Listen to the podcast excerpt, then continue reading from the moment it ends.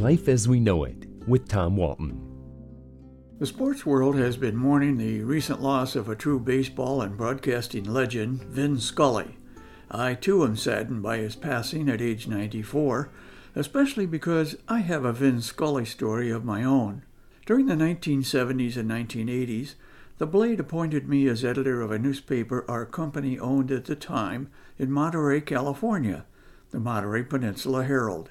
Tough duty, I know. One of the many perks of living and working in one of the world's most beautiful places was the golf. Rarely did I play, and when I did, I was so bad at it that I'm sure the golf course superintendents in Monterey hated to see me show up. But when the tournaments came to town, there was no bigger fan than me. The Bing Crosby Pro Am, the U.S. Open. It was at the 1982 Open at Pebble Beach that I had my encounter with the great Dodgers broadcaster.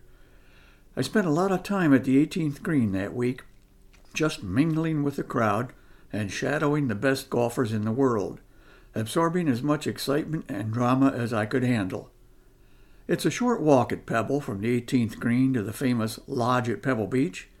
I decided to head inside to marvel at the trophies and photos that tell the history of what surely is the most magnificent public golf course in the world. As I reached for the door to pull it open, Someone was pushing it toward me from the other side. I recognized that face at once. It was Vin Scully. You know how sometimes you suddenly find yourself in a situation that calls for saying something profound, and all you can blurt out is something stupid? Hey, how are you? was all I could think of. Good to see you, Mr. Scully replied with a smile. We each went our own way. Me inside, him outside. That was my once in a lifetime brush with a legend, or so I thought. About fifteen minutes later, lured by the frequent roars of the crowd outside around the green, I decided to head back out to the course. I began to exit the clubhouse through the same door I had used to enter. I pushed at the door, but before I could reach it, it swung open without my help. It was Vin Scully again. Our eyes met. I laughed. He laughed. Son, he said, we have got to stop meeting like this. People are going to talk.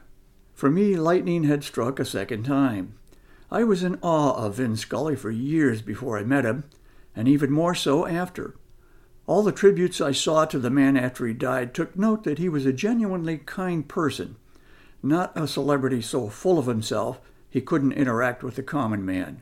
How true that was, I saw it for myself how I wish we had had cell phones in those days. I would have asked him to join me for a selfie.